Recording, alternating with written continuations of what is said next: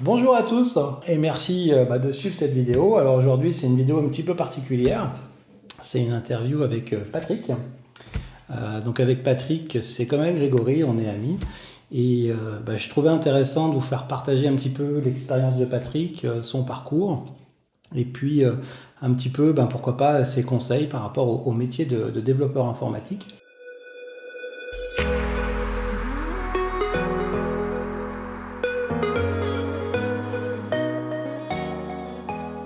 Comme d'habitude, vous avez toujours les petits pouces pour soutenir la chaîne. Voilà, ça me fait plaisir d'avoir euh, bah, vos nouvelles par les petits pouces. Ça permet de la faire remonter dans les résultats de recherche. Vous avez également euh, mon guide, guide d'un ami pour démarrer une carrière de développeur en six étapes. Et puis euh, ben, le blog Coder pour changer de vie. je vous mets tous les liens en bas dans la description. N'hésitez pas. Et puis il a également la newsletter. Et puis plusieurs articles, des, des pauses café et pas mal de choses autour du métier de développeur. Si vous souhaitez savoir comment devenir développeur, si vous êtes déjà développeur, vous souhaitez aller un petit peu plus loin, ben, il y a pas mal de choses. Et puis ce sera un plaisir que je vous retrouverai là-dessus. Voilà, donc Patrick, on, alors euh, on est dans un, endroit magnifique. Hein. Je ne sais pas si vous voyez derrière, c'est euh, une chaîne de montagne, voilà, la, la chaîne de Beldon. Euh, qui fait partie des trois massifs principaux euh, en Isère, avec euh, le Vercors et puis avec la Chartreuse. Voilà, donc certains connaissent, peut-être déjà la Chartreuse pour l'avoir goûté. Voilà, donc ça c'est aussi un, des points qui est intéressant dans le métier de développeur, c'est que quand on peut travailler avec juste son PC et une équipe avec les outils qui vont bien, on peut travailler à distance. Et ben, il n'est pas rare, je crois, Patrick, de pouvoir. Moi, je travaille comme ça deux jours par semaine où je travaille à la maison et je ne me déplace pas jusqu'à la ville. Et donc, euh, ça me donne un confort de vie assez, assez remarquable, en effet. Alors voilà, donc vous avez remarqué que quand on dit je me déplace pas à la ville, c'est déjà qu'on habite très loin dans la campagne et ça fait longtemps qu'on n'a pas vu la ville. Effectivement, il y a 40 km d'ici à Grenoble. Alors un petit point aussi, euh, avant que euh, Patrick se présente, c'est où, non, peut-être nous le dire directement dans les particularités, on va voir si vous avez reconnu.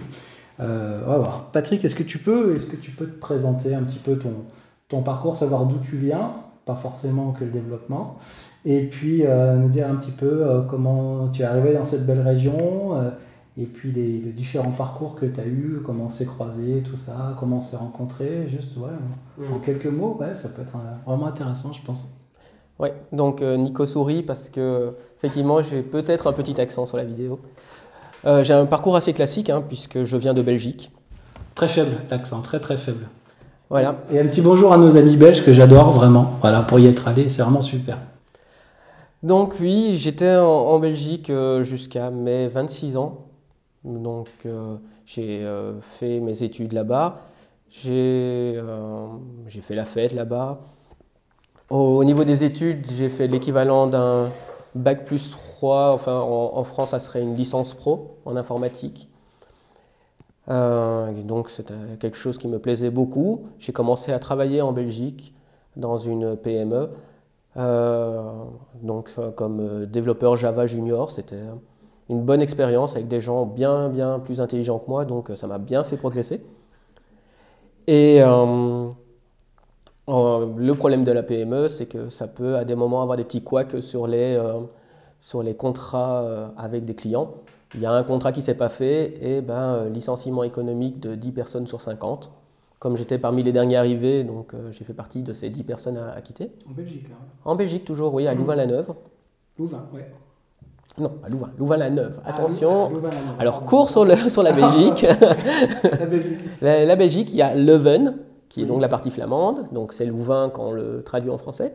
Et puis, il y a la partie Louvain-la-Neuve, qui est pour les francophones qui a été créé parce que les Flamands ne voulaient plus avoir d'étudiants francophones à Leuven. Et donc on a créé une nouvelle Louvain, pour, euh, qui est donc une ville universitaire.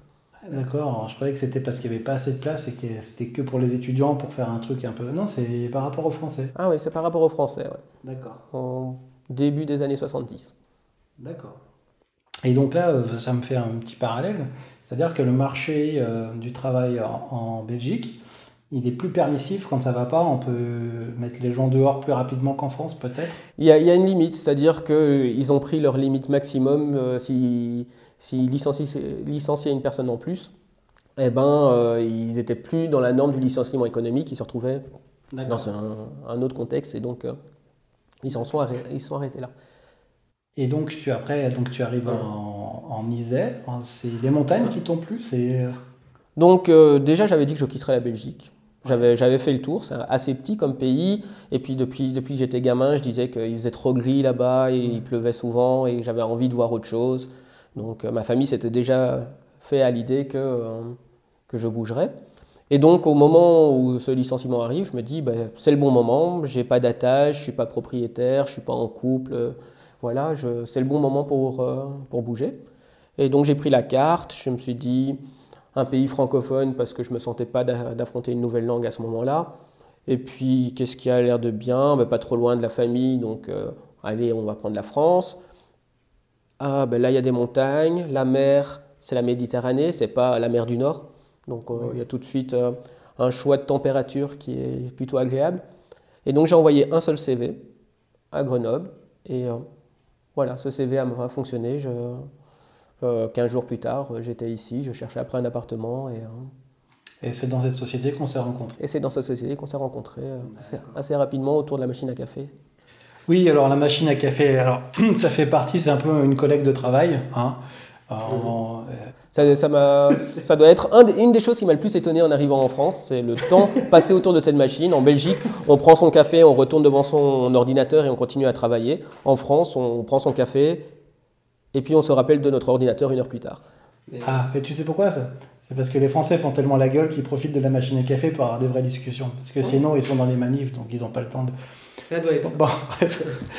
Et, euh, et, du coup, euh, du fin fond de la Belgique, Qu'est-ce qui t'a motivé à choisir ce métier de développeur, ce beau métier? Ah. J'ai eu la chance, quand j'étais tout gamin, genre vers mes 7 ans, d'être inscrit à un stage multi-activités durant les, vacances scolaires. Et dans ce stage, il y avait toutes sortes d'activités, dont de l'informatique. Euh, l'informatique, c'était de l'informatique qu'on appelait le logo. Le logo, ça permettait de donner des instructions à une petite tortue sur l'écran qui dessinait des pixels. Donc on lui disait d'avancer de 10, elle dessinait 10 pixels. On lui disait de tourner de 90 degrés, elle tournait de 90 degrés, et ça permettait de dessiner des formes. Et euh, ce concept m'a parlé très vite. Et donc très vite, j'ai demandé à mes parents qu'ils m'inscrivent. Et donc pendant une année, j'ai fait un stage de logo. Et il y avait aussi de cartes perforées. Ils avaient une grosse tortue euh, en mode robot. On y mettait une carte avec des trous. Et la tortue, en fonction des emplacements des trous, avançait dans un sens ou dans un autre. Tu veux dire des cartes perforées comme au début de l'informatique Comme au début de l'informatique, justement, c'était euh, du vieux matériel récupéré pour initier les enfants à, l'informatique. Ah mais t'es un vrai ancien toi alors. T'es vraiment. Bah, j'apprends des choses pendant l'interview. Hein, ah oui d'accord. ok. Et donc depuis mes 7 ans, j'ai dit à mes parents, je veux travailler sur un ordinateur, c'est ça que je veux faire. Au fur et à mesure de mon enfance, adolescence, j'ai récupéré les vieux ordinateurs de la famille, et ainsi de suite, pour euh, justement me faire mes armes. Et puis, au fur et à mesure, ben, j'en suis arrivé à favoriser mes options, favoriser l'anglais et les mathématiques en me disant que de toute façon, pour l'informatique, c'est ça qu'il faut, et, euh, minimiser les sciences, minimiser le, néerlandais, euh, qui était une langue qui ne me plaisait pas du tout, pour euh, avoir toutes les armes pour pouvoir attaquer des études d'informatique. D'accord, donc tu as pris le, bagage nécessaire, le strict minimum pour aller droit à l'objectif informatique. Et du coup, en Belgique, il y a un équivalent, alors je suis pas pro, hein, il y a un équivalent bac euh, et un équivalent euh, bac plus 3, c'est ça? Donc toi, tu as suivi ton cursus standard, mais est-ce que l'informatique était euh, enseignée déjà un peu comme le lycée chez nous? Non. À ce moment-là, à ce moment-là, enfin, je suppose qu'actuellement, ça doit être le cas en Belgique, mais à mon époque, il n'y avait pas de cours d'informatique. le seul ordinateur, c'était celui qui avait à la bibliothèque pour louer des bouquins et avec un petit logiciel. C'était le seul ordinateur de l'école. La comptable devait en avoir un. Bon, il y a deux ordinateurs à l'école. Et, euh, et, donc voilà, mais par contre, à la maison, il y avait l'ordinateur, je passais euh, beaucoup, beaucoup de temps dessus, trop au goût de mes parents. Tu faisais quoi? Tu jouais Je jouais et je faisais des prémices de programmation. C'était vraiment des, choses euh, assez, assez sommaires, comme changer la couleur de l'écran. Il fallait taper certains petits codes en basique. J'avais un gros manuel qui me disait si on tape comme ça, la bordure change de couleur et j'étais tout content de pouvoir euh, mmh, mmh. faire ce genre de choses. Et euh, euh, parce que je suis un peu curieux, mais c'est moi ce truc de tortue avec la carte perforée, c'est à quel âge ça que tu as découvert le logo, etc. Ah, entre 7 et 8 ans. Parce qu'il y, a un parallèle, je ne sais pas si tu as vu, sur les Raspberry, ils ont fait un langage un peu comme ça. C'est du Scratch, je crois, hein, mm. où on peut mettre des formes pour faire des conditions et les enfants peuvent faire un peu comme tu faisais avec la tortue pour faire des mm. pivots, etc. Ça. Donc, donc 6-7 ans, ça peut créer une vocation. Quoi. Ah oui, moi c'est sûr que ça vient de là. D'accord. Donc, ouais, c'est si vous avez envie d'être développeur, que vous avez 7 ans, n'hésitez pas à regarder cette vidéo. Ça peut, ça peut vous aider. Parce qu'on ne finit pas que à élever des tortues, on boit aussi de la bière. Et de la bonne bière. La, bière belge, bien La bière belge. Euh, alors, donc, tu arrives en France et puis. Euh, donc, tu fais, euh, si je ne dis pas de bêtises, plusieurs sociétés d'informatique, des grosses. Parce qu'en fait, je sais, hein, je ne fais pas si. J'ai euh, fait euh, des sociétés comme Patrick. On a fait deux sociétés ensemble, et pas, force, pas sur les mêmes projets. C'est rigolo. Parce qu'on s'est suivi à, je crois, un mois ou deux. Un mois d'intervalle. On démissionnait, on allait dans une autre société euh, qui était encore plus grosse que celle d'avant, et c'était la même. Du coup, on a beaucoup. C'était rigolo, quoi. C'était rigolo, puisqu'on ne s'était pas concerté d'ailleurs sur ce sujet. pas, du tout. On a choisi ça nous-mêmes sans savoir. Voilà. Euh, qu'est-ce que je voulais te dire d'autre? Est-ce que tu peux nous dire, avec maintenant où tu en es aujourd'hui, qu'est-ce, qui, qu'est-ce que tu as fait en informatique, en développement, euh, qui t'a le plus plu ou qui t'a rendu le plus fier? Est-ce que tu as un souvenir, quelque chose qui t'a marqué?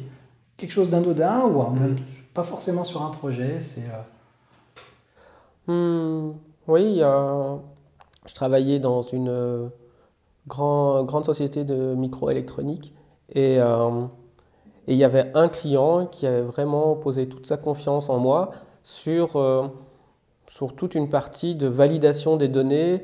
En fait, c'était les spécifications que lui donnait euh, à ceux qui implémentaient ça sur les puces électroniques, donc la création des puces électroniques. Donc pour, euh, pour vulgariser, les spécifications, c'est... il a décrit tout ce qu'il fallait faire pour que d'autres puissent le faire techniquement. C'est ça.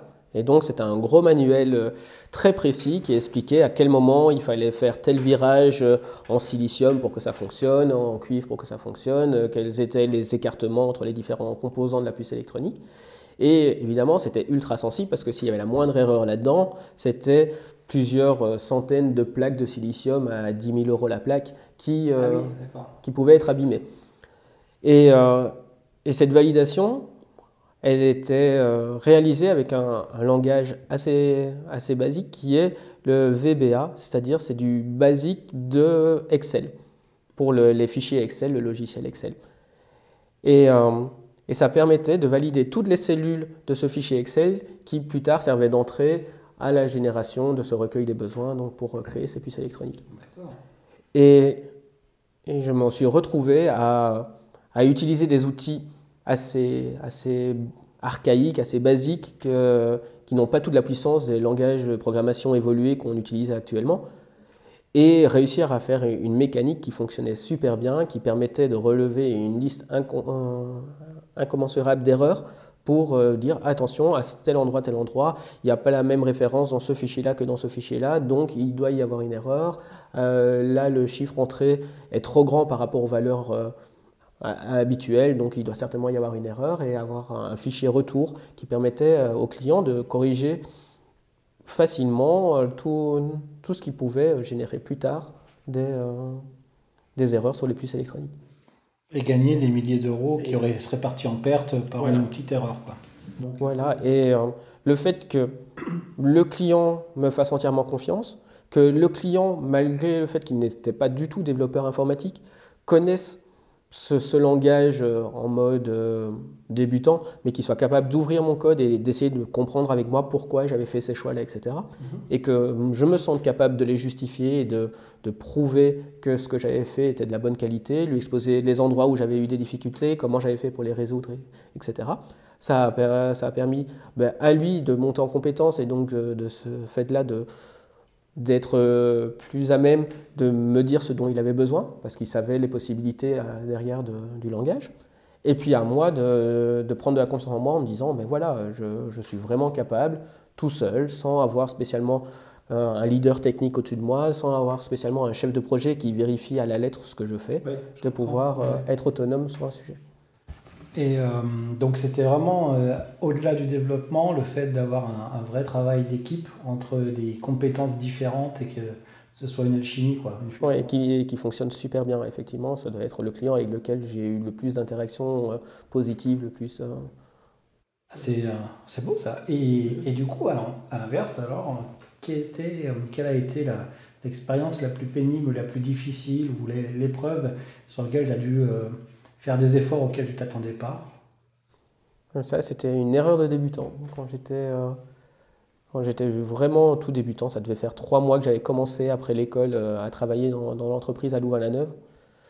Je, je, ne m'étais pas encore fait à l'idée que, que c'était un vrai métier, que c'était plus un passe-temps d'être sur l'ordinateur. Ah oui, d'accord. Et donc, je passais du temps une partie de mon temps sur euh, des sites annexes qui n'avaient rien à voir avec euh, le boulot, en me disant c'est pas grave, je fais mon boulot. Euh, et, j'ai eu un entretien de recadrage où on m'a expliqué que, que c'était visible, que les autres employés voyaient que je ne faisais pas l'entièreté de mon boulot. Et ce qu'il y a, c'est qu'à ce moment-là, je développais, et dès que j'atteignais 80% de satisfaction de, de, mon code, je m'arrêtais. Je ne visais pas à faire de l'excellence, à faire du 100%. Et, donc, le fait que je fasse des activités annexes et qu'en même temps, j'arrive pas au bout de mon développement, que je fasse quelque chose qui fonctionne, mais que sans avoir envisagé toutes les possibilités et donc euh, les cas d'erreur possibles. Et je me suis senti réellement honteux et je me suis dit, euh, ok, là, il va vraiment falloir que je me ressaisisse. On n'est plus à la maison en train de faire joujou, mmh. on est vraiment dans le milieu professionnel. Maintenant, il va falloir être sérieux, il va falloir euh, viser le 100%. Et d'un autre côté, les activités annexes, il y en aura encore, mais il ne faut pas que ça soit la majeure partie de mon temps, il ne faut pas que ça soit visible par les collègues. Il faut que, que d'abord les gens soient contents de moi avant de pouvoir me permettre de moi euh, mmh, prendre mes aises. Et euh, c'est une rigueur, euh, une rigueur que tu as vue nécessaire dans le travail. Et c'est aussi un travail où finalement tu étais tellement passionné par ce que tu faisais que tu n'avais pas l'impression de travailler. Voilà. Et puis ça marchait pour toi, donc tu n'avais peut-être pas prévu les cas un peu extrêmes qui font que ça ne marchera pas quand tu mets en production. Tu avais fait tes tests, c'était bon, mais c'est toi qui l'utilises, c'est pas un autre utilisateur qui ne travaille pas comme toi. Exactement. Et c'est ça, ça c'est une des choses les plus intéressantes dans notre métier, c'est de pouvoir se dire, nous on fait le processus classique, on va cliquer sur tel bouton, tel bouton, tel bouton et on aura tel résultat, mais de se dire que la plupart des utilisateurs, avant de cliquer sur le premier bouton, ben, il va essayer de tous les autres endroits de l'écran et que ça va pouvoir générer des erreurs que nous, on n'avait pas envisagées parce qu'on s'est dit, c'est facile, il va cliquer sur le bouton suivant. Mais non, l'utilisateur, il va peut-être d'abord cliquer sur une croix, il va peut-être d'abord euh, voir ce qui se passe s'il sélectionne euh, ce morceau de texte. Et tous ces cas-là, il faut les envisager et se dire, OK, euh, sortir de son petit confort de, voilà, il va, faire, il va faire ce que moi j'ai envie qu'il fasse, mais Mm. Voilà, l'utilisateur est libre, il a tout l'écran pour lui, sa souris, son clavier, qu'est-ce qu'il est capable de faire et euh, qu'est-ce qu'il va essayer de faire. Alors, ok, ça amène une autre question, c'est finalement aujourd'hui, c'est quoi une journée type pour toi euh, Pour quelqu'un qui est pas forcément dans le métier ou pas forcément dans des grandes structures, parce qu'on ne travaille pas forcément tout à fait de la même façon. Mm. Est-ce que tu fais du code toute la journée? Ou est-ce que ton métier t'amène à faire d'autres choses que faire du code dans ta semaine de travail, dans ta journée? Pour ma part, c'est vraiment le code qui me passionne. Donc j'essaye d'orienter vraiment ma journée sur le code. C'est-à-dire que je prends ma journée type, euh, j'arrive... Les, journées où je ne suis pas à la maison, les journées où je suis dans mon entreprise, j'arrive vers 8h15 au boulot, un petit temps de dépilage de mail, puis je commence directement à à coder les, choses qui me sont venues sur mes trajets en me disant Ah ben oui, hier j'étais bloqué à quelque chose comme ça, ben voilà. Mhm. Quand la plupart des collègues arrivent, donc euh, souvent vers 9h, on va prendre le café, très important, la pause café, la machine à café, les grandes discussions. Ensuite, euh, ce que, je code environ jusqu'à midi. Et, euh, même chose dans l'après-midi. J'essaye de réduire au maximum les réunions. Mmh. En France, il y a le facteur de la réunionite. On fait des réunions pour planifier des réunions qui organiseront d'autres réunions. Et moi, en tant que Belge, ce qui me passionne, c'est le code et les réunions. Je, trouve ça. J'ai vraiment du mal à, à y assister, à m'y sentir bien, à prendre, à prendre la parole durant ces réunions. Donc j'ai trouvé un juste milieu avec mon équipe qui, elle, a envie de faire plus de réunions. Donc les, ils ne me forcent plus à venir à toutes les réunions. Par contre, celles où je suis présent, ben, il faut bien que, que, je sois actif. Donc on a réunion ordinairement le, lundi après-midi, on fait une réunion technique où chacun se présente les nouveaux sujets, les nouvelles euh, choses qu'il a détectées dans, dans, le code ou bien les nouvelles fonctionnalités de l'application pour qu'on connaisse tous l'application sur le bout des doigts. D'accord, c'est pour capitaliser au cas où il y a quelqu'un s'en aille du projet aussi. Exactement. Donc il y a la partie capitalisation, il y a une partie euh, toutes les trois semaines de rétrospective, c'est-à-dire qu'on va revoir tout ce qu'on a fait durant les trois semaines qui viennent de s'écouler, voir s'il y a eu des, gros problèmes, s'il y a eu des choses à dire.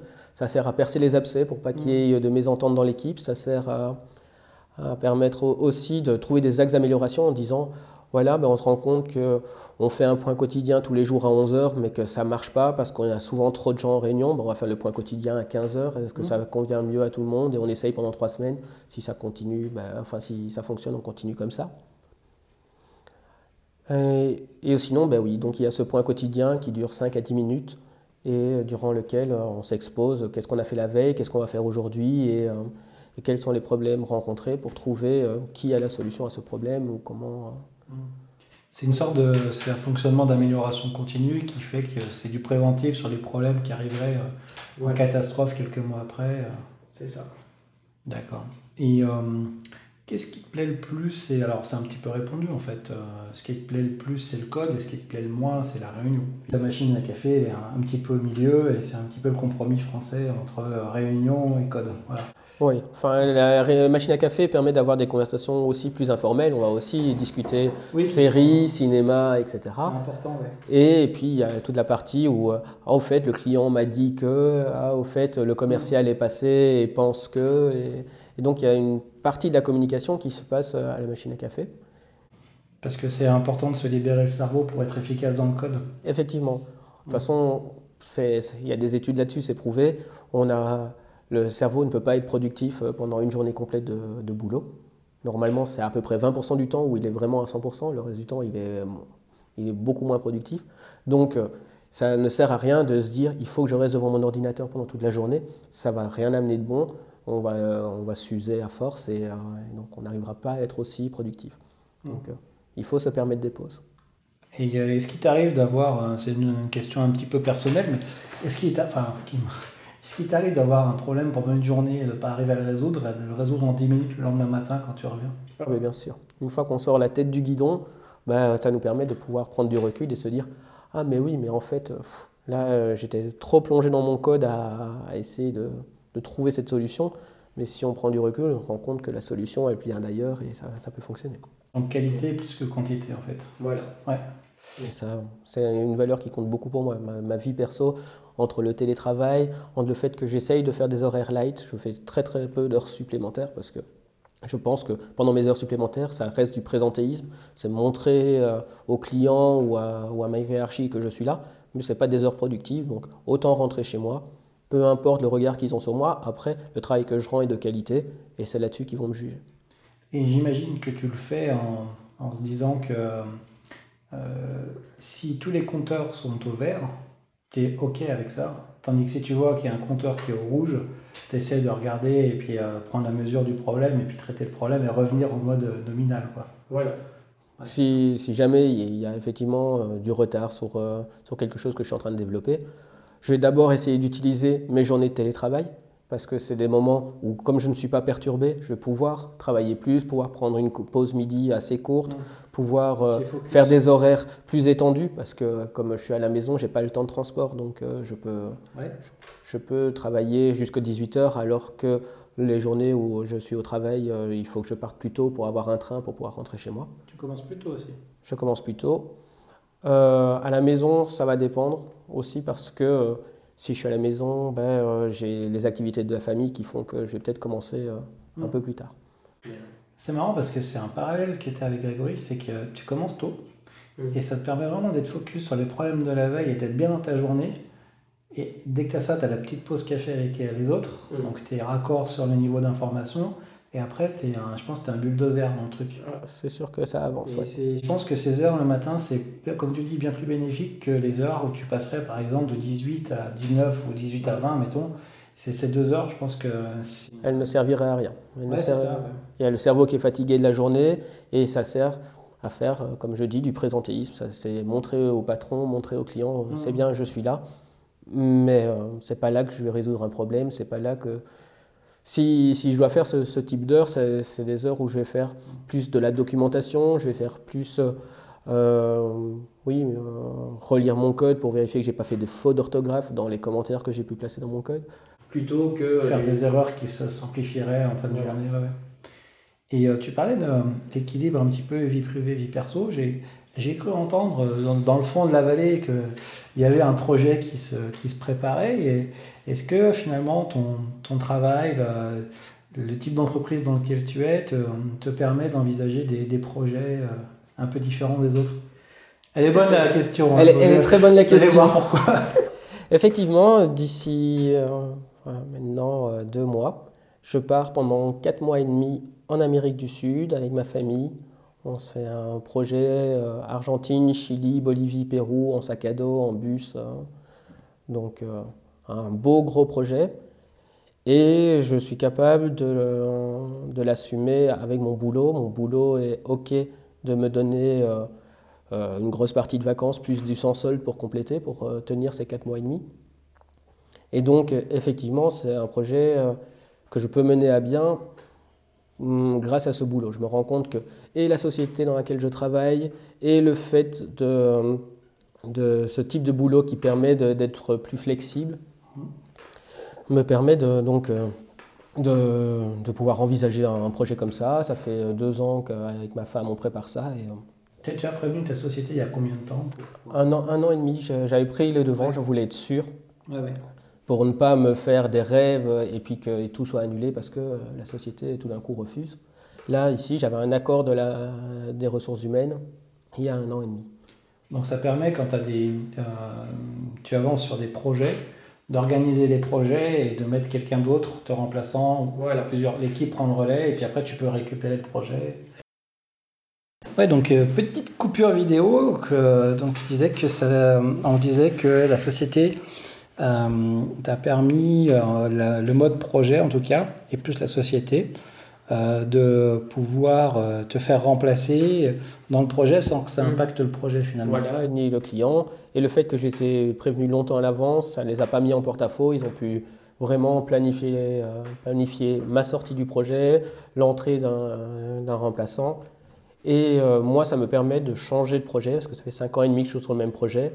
Comme je suis dans une société de service, c'est, disons, de bon ton de, changer de projet assez régulièrement pour euh, justement voir, avoir d'autres expériences, que ce soit au niveau du client et donc du fonctionnel, au niveau des technologies, pour justement rester, euh, rester à la pointe euh, et, ne pas stagner et se retrouver plus âgé en n'ayant qu'une seule corde à son arc. Là, ça me permettra d'avoir plusieurs cartes.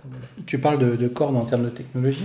En termes de technologie, oui, notamment. Et puis au niveau fonctionnel, d'avoir travaillé, ben, pour ma part, j'ai travaillé pour euh, secteur électrique, secteur microélectronique. Ça me permet de comprendre les besoins du client parce que j'ai déjà une première vision d'un client qui travaille dans le même domaine. Mmh.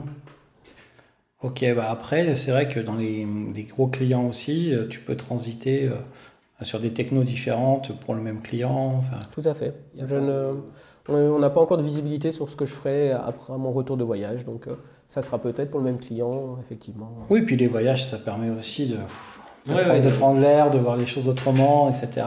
en tout cas, euh, je ne sais pas pour ta part, mais c'est vrai qu'en développement, euh, les portes sont tellement immenses qu'on peut faire tellement de choses que... C'est sûr. Bah, des, petites choses qui vont avec. Le fait d'avoir cette carrière d'informatique m'a permis de faire le blog pour notre voyage de manière assez simple. J'ai pris l'outil, j'ai mis les mains dans le code pour euh, modifier pour que ça corresponde à ce que nous, nous avions envie pour, euh, pour notre blog. Et voilà, on a un blog qui nous ressemble et on est heureux. Alors, un blog qui démarre. Un blog qui démarre, oui. Un blog qui démarre, je vous mets le lien en dessous dans la description. Vous pourrez suivre l'aventure de Patrick, voir comment ça se passe en Amérique du Sud. Avec plaisir. Ça va être sympa. Tu comptes pas faire de code pendant que tu vas te déplacer Un tout petit peu. Un tout petit peu de code, ça sera pour, pour, la, pour la partie itinéraire, en fait, pour ne pas utiliser les, choses toutes simples de, de tracer sur Google Maps je vais euh, mettre les mains dans le code pour mettre moi-même les points d'itinéraire euh, par où on passe. D'accord, ok, tu vas. Et voilà, et modifier les couleurs pour que, pouvoir dire ça c'est un trajet en bus, ça c'est un trajet en voiture. Mais, pour les gens qui vont te suivre Pour les gens qui vont me suivre, ils sauront quel type de transport j'ai utilisé. Euh. D'accord, ah, super intéressant. Donc voilà, tu peux nous donner le, nom de ton blog Blondinette en voyage. Blondinette en voyage. Eh oui. D'accord. Il y a beaucoup de blonds dans ma famille, donc. D'accord. Pas que la bière. Et pas que la bière, non. Même si là-bas, je ne trouverai effectivement que ça. Ce pas des pays à bière brune, mais bon. Euh, petit, parallèle par rapport à ton arrivée en France, tu as fait les sociétés, etc. Mais est-ce que euh, euh, tu avais l'équivalent d'un bac plus 3 là-bas Oui, tout à fait. Et euh, je sais par expérience, on va dire, que tu as fait des petites évolutions en France. Est-ce que tu peux mm. nous en parler? Ben oui quand, euh, durant ma, première société, donc euh, avec Nico, euh, je, commençais déjà à regarder, tiens, et si je veux changer de métier, enfin changer de société, comment je dois faire? Je me suis rendu compte qu'en France, le mot ingénieur était très important. Et que beaucoup de sociétés... l'image. Voilà, l'image. L'image de l'ingénieur. Et donc, beaucoup de sociétés ne reprenait même pas mon CV parce qu'il était marqué que euh, j'avais un, bac plus 3 en informatique, en plus dans un autre pays. Donc, euh, voilà. Et euh, sous les conseils de Nico, parce que là-dessus c'est Nico qui m'a donné la première fois la piste, j'ai repris des cours du, soir au CNAM pour monter mon bac plus 3 au niveau bac plus 5 ingénieur, ingénieur en informatique. Et donc ça m'a coûté 4 ans 4 ans où mes soirées, je les ai passées euh, enfin, deux à trois soirs semaine en cours pour euh, acquérir euh, ce qui manquait dans ma formation pour atteindre ce, titre d'ingénieur. Après, donc ça m'amène, j'avais déjà changé de société, j'étais déjà dans la deuxième société qu'on a fait ensemble, et ils m'ont permis de suivre ce qu'on appelle un fonds GESIF, c'est un... C'est pas un produit détergent? Non, ce n'est pas un produit détergent. C'est un financement de, financement de l'État où l'État paye ma société pour que ma société me laisse faire un stage. Mhm. Et donc, euh, j'ai été faire un, stage euh, à l'Université de Grenoble et ça m'a permis d'obtenir ce titre d'ingénieur, ce qui m'a permis de rentrer dans euh, la société dans laquelle je suis et que, dans laquelle je suis très heureux. Et donc, les, les, efforts ont payé. Je, je suis bien content d'avoir suivi ces études parce que ça m'a permis euh, de m'ouvrir à toutes sortes de choses. Euh. Donc tu, tu, travaillais la journée dans ton job et tu faisais les cours le soir. Je faisais des cours du soir, tout à fait. Et donc là, euh, c'est-à-dire qu'il y a des gens, j'essaie de voir la vision, il y a des gens qui en Belgique te regardaient en disant, bah lui, il est sur Internet la journée, il fait pas son travail. Et c'est cette même personne qui travaillait le jour, travaillait la nuit et travaillait les week-ends pendant 4 ans pour arriver à monter juste pour un problème d'image, de niveau de diplôme, de grille salariale, etc. Tout à fait. Pendant 4 ans. C'est la même personne. Voilà. voilà je le dis parce que c'est. Euh, méfiez-vous des gens euh, qui donnent l'impression euh, de ne pas travailler. on peut tous travailler de manière différente et important, c'est les résultats. Ça, je dis ça, c'est. J'ai eu des expériences un petit peu similaires. Voilà, c'est pour ça. Et eh ben, disons, c'est beau parcours. Je me souviens du moment où on parlait du CNAM parce que c'était il y avait un open space, il y avait une grande barrière, une sorte de, mur bruit comme ça, étais, ton bureau était derrière.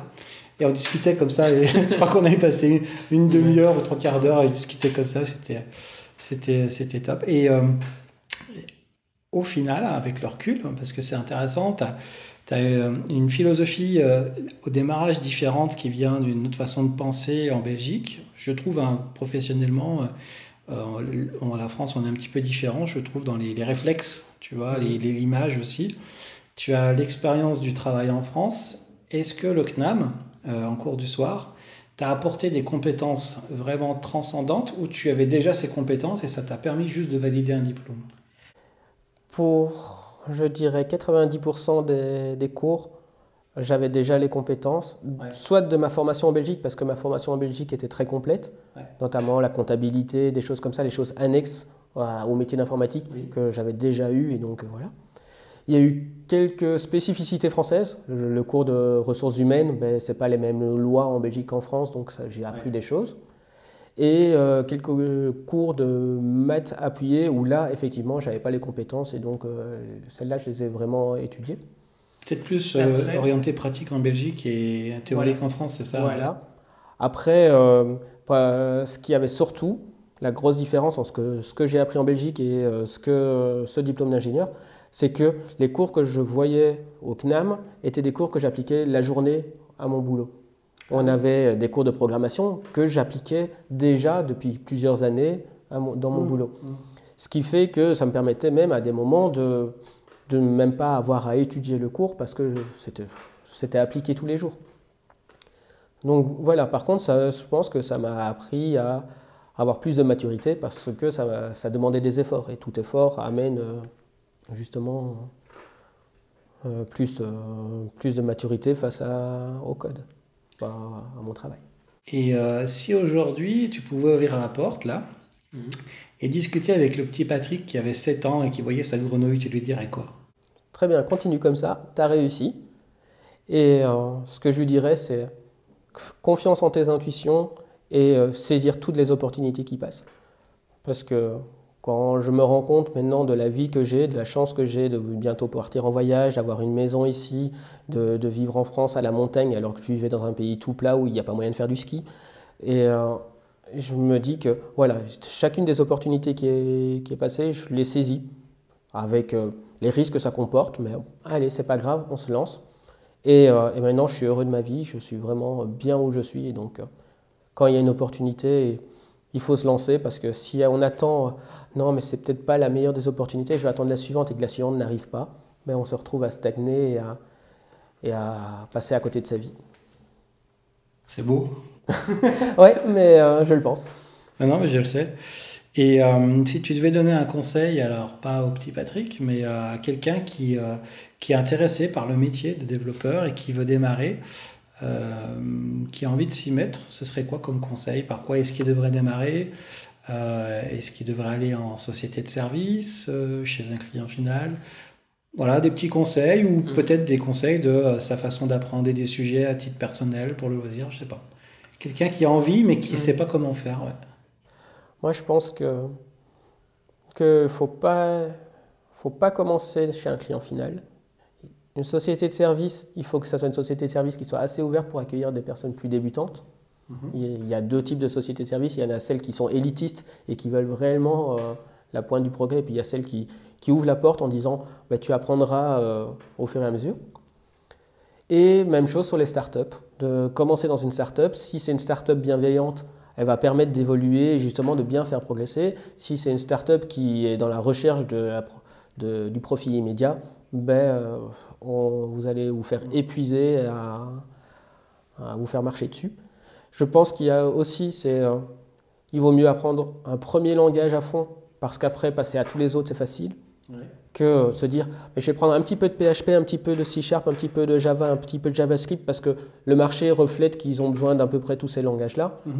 Et d'être débutant en tout, ben, finalement, ça, ça n'apporte rien. Il vaut mieux avoir un langage voilà, sur lequel on a appris, on s'est fait les dents, et puis après, passer de l'un à l'autre. Euh, actuellement, j'ai fait du Java, du PLSQL, du C Sharp, du JavaScript, du PHP, je, passe de l'un à l'autre et, j'ai peu de coups de montée en compétences parce que ben, mon, langage initial, qui était le Pascal, qui est un langage qu'on n'apprend plus, ben, je le connais sur le bout des doigts et donc ça m'a permis de facilement passer de l'un à l'autre. Mmh. Euh, bah écoutez, je sais pas ce que vous en pensez, mais je trouve que c'était un bon moment. Ah Est-ce qu'il y a une question que je t'ai pas posée, un sujet que tu voudrais aborder, ou on a fait le tour un petit peu? Bah, Oui. Euh, qu'est-ce que tu voudrais comme bière maintenant? Voilà. Donc, les amis, on va vous laisser parce que les verres sont vides. Alors, ça veut dire que c'est l'heure. Hein. On n'a pas de montre, mais on a des verres. Euh, ça fait écho ce que tu disais sur le, conseil de se focaliser sur un, un langage. J'en parle dans le guide euh, que vous pouvez retrouver dans la description sur une expérience que j'ai eue avec les calculatrices au lycée, vous verrez. Et c'était le même long conseil. Donc c'est, c'est bien, ça veut dire que j'ai pas dit de conneries. Ou bien qu'on a les mêmes conneries. Donc, euh, bah, écoutez, je vous dis à très bientôt. Euh, je vous laisse faire les petits pouces. Voilà, ça m'aide et puis c'est sympa, ça me fait du bien. Enfin, ça me fait du bien, ça me fait plaisir. Mm. Euh, en, vous pouvez aller sur le blog coderpourchangerdevie.com et puis également télécharger mon guide, c'est gratuit, alors n'hésitez pas. Guide d'un ami pour démarrer une carrière de développeur en six étapes. Voilà, merci Patrick. Avec plaisir, Nico. Et puis, bah, je vous dis à très bientôt. Ciao. Ciao.